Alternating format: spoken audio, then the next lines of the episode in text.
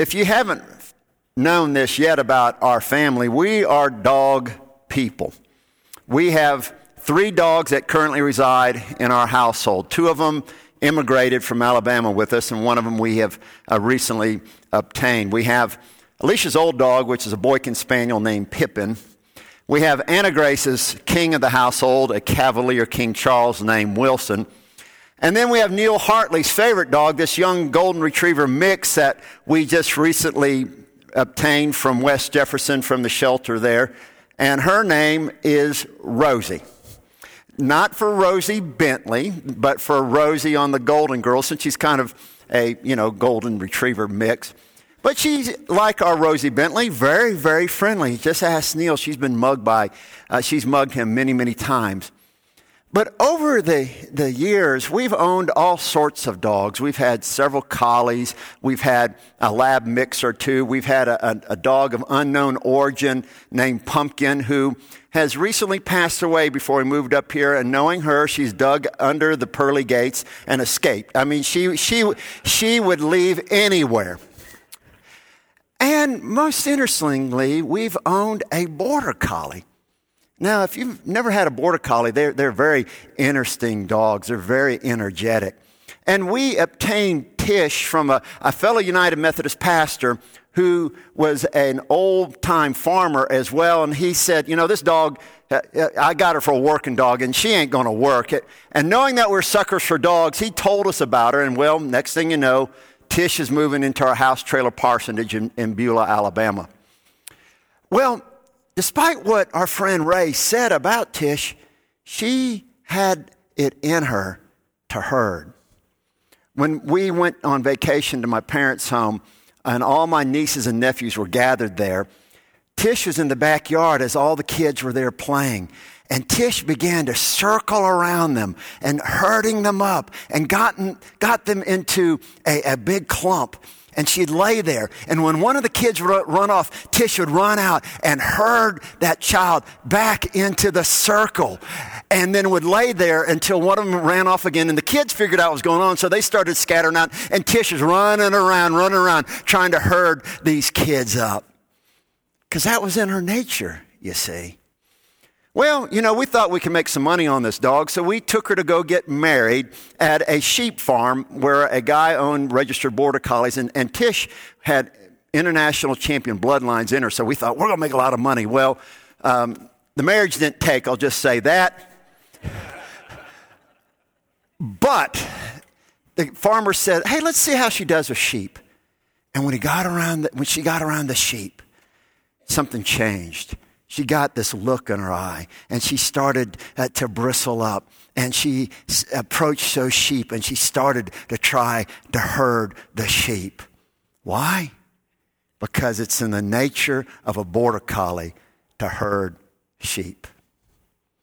And today we're going to talk about this God who, in his very nature, loves to herd wayward sheep called people loves to bring them, us sheep, to the green pastures and the still waters, this place of abundance that He has made for all of us, if we would just let ourselves be herded by Him.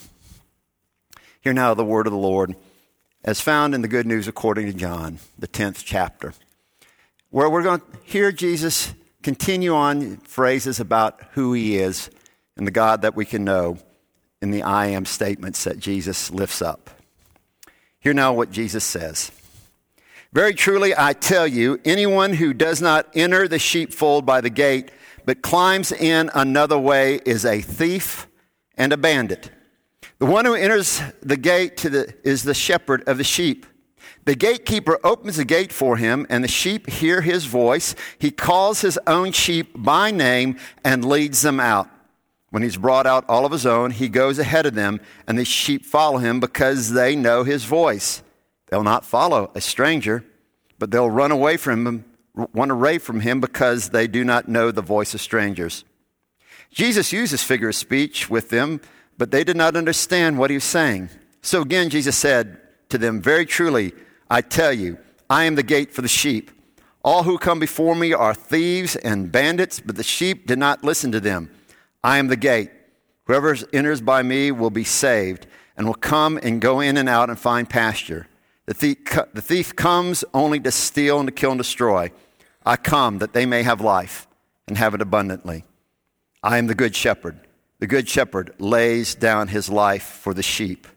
The hired hand is not the shepherd, does not own the sheep sees a wolf coming and leaves his sheep and runs away. And the wolf snatches them and scatters them. The hired hand runs away because the hired hand does not care for the sheep. I am the good shepherd. I know my own, and my own know me. This is the word of God for the people of God. Thanks be to God.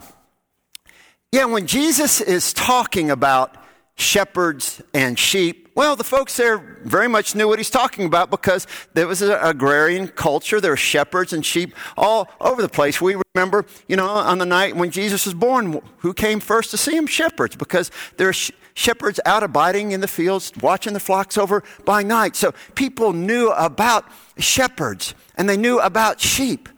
And this phrase that Jesus is saying that I am the good shepherd was very familiar to them when talking about God. You heard, heard what Jeff said about from Psalm 95 uh, about uh, the shepherd bringing his sheep to good pasture. We, we see this in Psalm 80 where the psalmist starts out, Oh, shepherd of Israel, hear your people.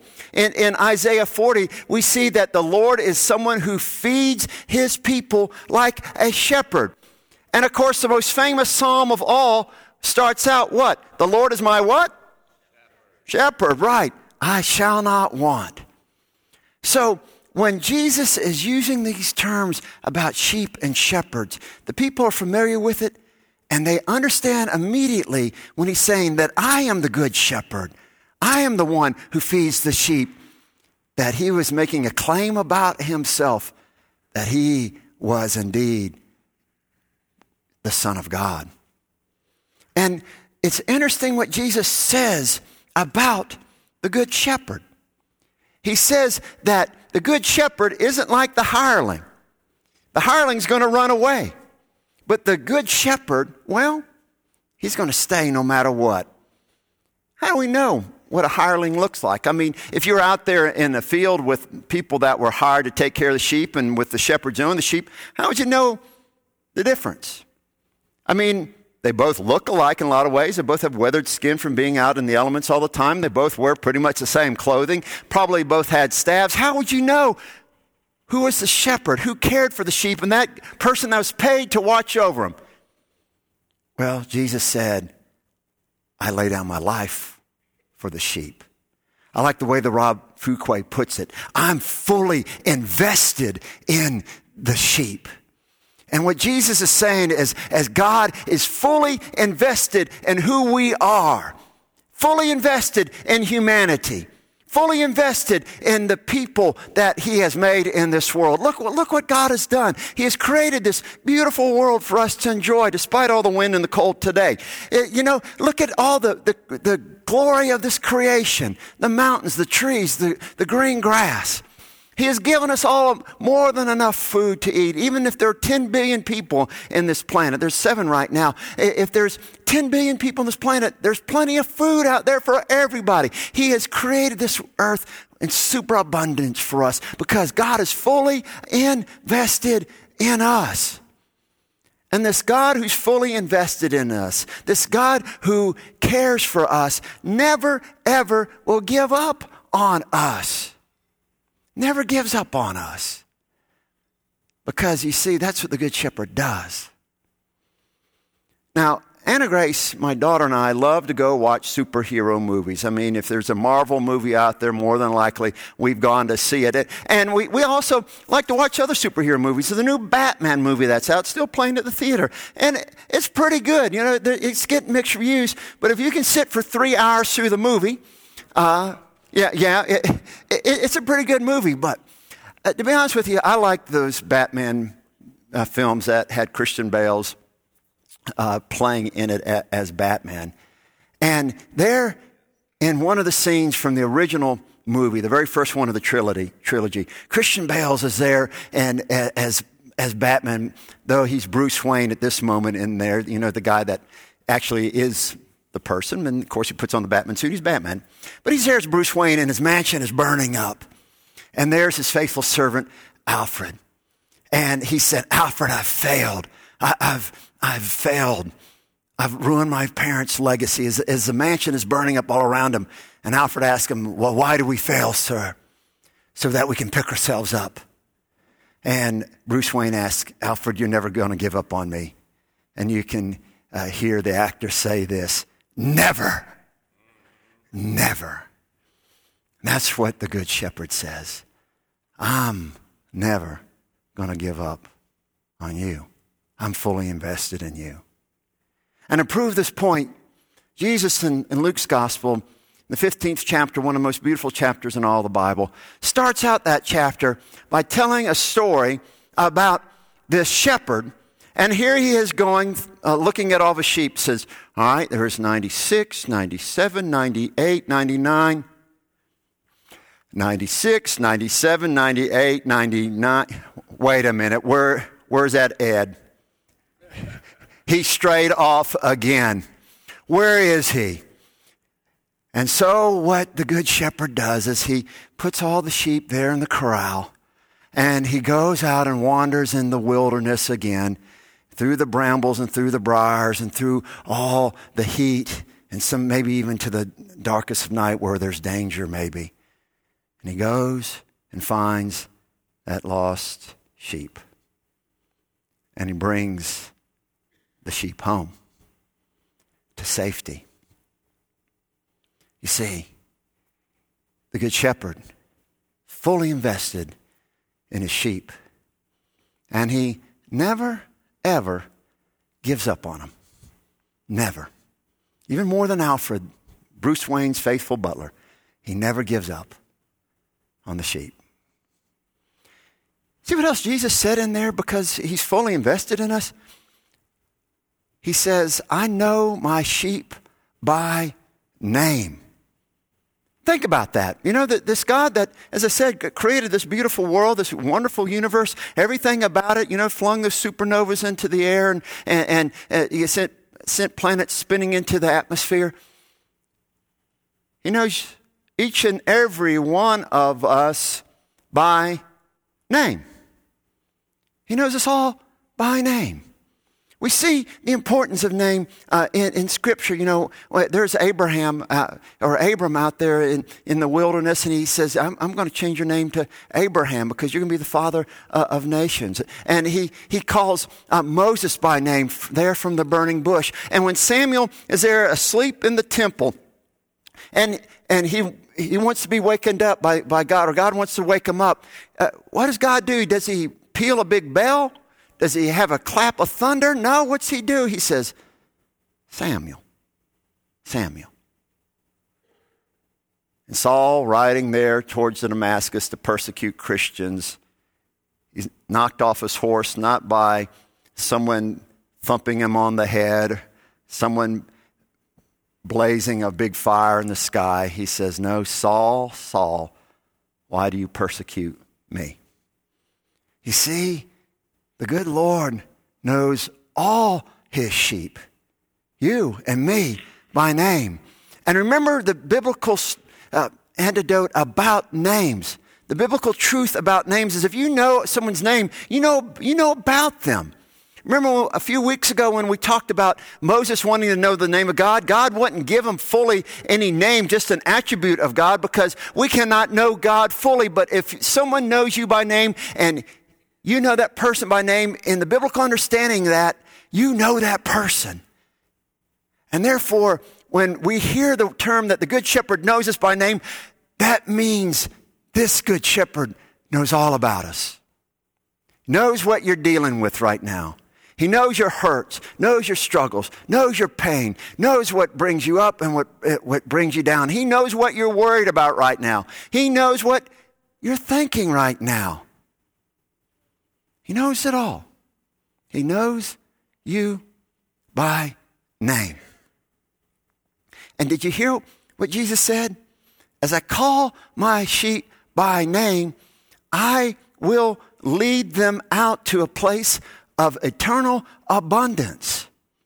Isn't that wonderful to know that the, the good shepherd leads his sheep?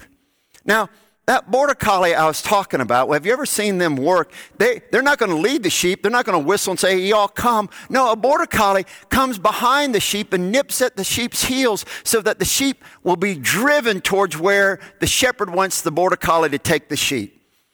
But not the good shepherd. You see what it says? I will lead my people out. That means wherever the shepherd is going means that he has already been to that place where he's taking us. That means he is going in front of us. Even though the way may be difficult, oh, though the way may be dark, though the way may be looking kind of scary, he's going to lead us and protect us. As the psalm says, Thy rod and thy staff, they comfort me. And think about this, y'all. Would your mama take you to a place that's going to cause you harm? No. Is a dad that loves you going to take you to a place where you're going to be hurt? No. Now, again, the way may look scary, may look perilous, but we know that He has already gone before us and blazed the trail as we hearken to His voice and follow. The question is do we know His voice? Do we know his voice? When you get to go to Israel, and I say when because I hope every Christian gets a chance to go to the Holy Land. If you go at the right time and are in the right spot, you'll see uh, these Bedouins herding up their sheep. And it looks like a, a big cotton ball just wandering through the desert. I mean, there, there, there's a lot of them. And we're told that there are different shepherds intermingling the sheep as they go along because, well, it's easy to travel that way. They're going to be uh, going to a place where they get water and things like that. So there are a bunch of different herds there in that clump of sheep. But uh, amazing. You say, how, how are these sheep going to know where to go? How are they going to know the shepherd? It's amazing. Because when the shepherds start calling, the sheep know who their shepherd who their master is. And they just start naturally peeling off and following after their shepherd. Why? Because they know the shepherd's voice. The question I ask you today is Are you close enough and spend enough time with the shepherd to know his voice speaking to you? Are you taking enough time uh, to be with the herd, so to speak, in church to, to know uh, who the shepherd is? Are you taking time to read the scriptures and say prayers so that you can know that it's the voice of the shepherd, not some false God or false idol? Or are we too busy to listen? This past week at, at the trustees meeting, Justin Lawrence led a devotional, and he concluded the devotional by using this acronym. He said, You know what busy stands for? Being under Satan's yoke. And if we're so busy doing things and so busy uh, chasing after dollars or success or fame or, or pleasure, are we listening to voices that will ultimately not lead us to a place of eternal abundance. Because not, where are we heading? And are we also being driven by our fears? That's happening so much in our world this day and time. People are being driven by fear. Again, that's how a border collie will move the sheep along. They don't want to be nipped in the heel. But the Good Shepherd leads with love. Because if you're listening to fear, you're not listening to the voice of the Good Shepherd leading you forward. Now, we do have our natural fears of fire and falling and things like that. That's part of what God has put into us to protect our lives. But moving into the future, are we being led by fear or by the Good Shepherd? Because the voice of the Lord never directs with fear. Never directs with fear. I've told some of the story of, about how a, a, boy from South Alabama uh, ended up here in Boone, North Carolina, and I've, I've shared bits and pieces of it. Uh, but I'll tell you this part of it, and I've shared some of this before to some of y'all. But I found out we were coming here, and before it was made, quote, official, and announced, you know, I was on a district superintendent. Before it was announced, before uh, the rest of the cabinet members and the bishop was going to talk about that, and who would be appointed on there, we were all gathered there in Montgomery, and I was uh, in a hotel room at night, and I knew if the bishop announced it the next day at that cabinet meeting, it, it was like, you know, this is going to happen. And I couldn't sleep. I just thought about, you know, this is a big change. I mean, I'm lo- moving from everything I've known for so long, you know, all the connections that I have down there. And, you know, this is, this is kind of scary. And I was turning and tossing back and forth there in that, that uh, Hampton Inn bed. And, and I, I, said, I turned on the light and I grabbed my phone and I, uh, I texted my wife. I said, Alicia, I don't know about this. I don't know if we ought to do this. This is, this is, this is you know, going to be so different. You know, what, what's this going to be about? I mean, I'm, I'm, you know, we're leaving everything behind. And somehow, without my glasses on, I not only texted uh, Alicia, but I texted my daughter, Anna Grace, too. And she's a light sleeper.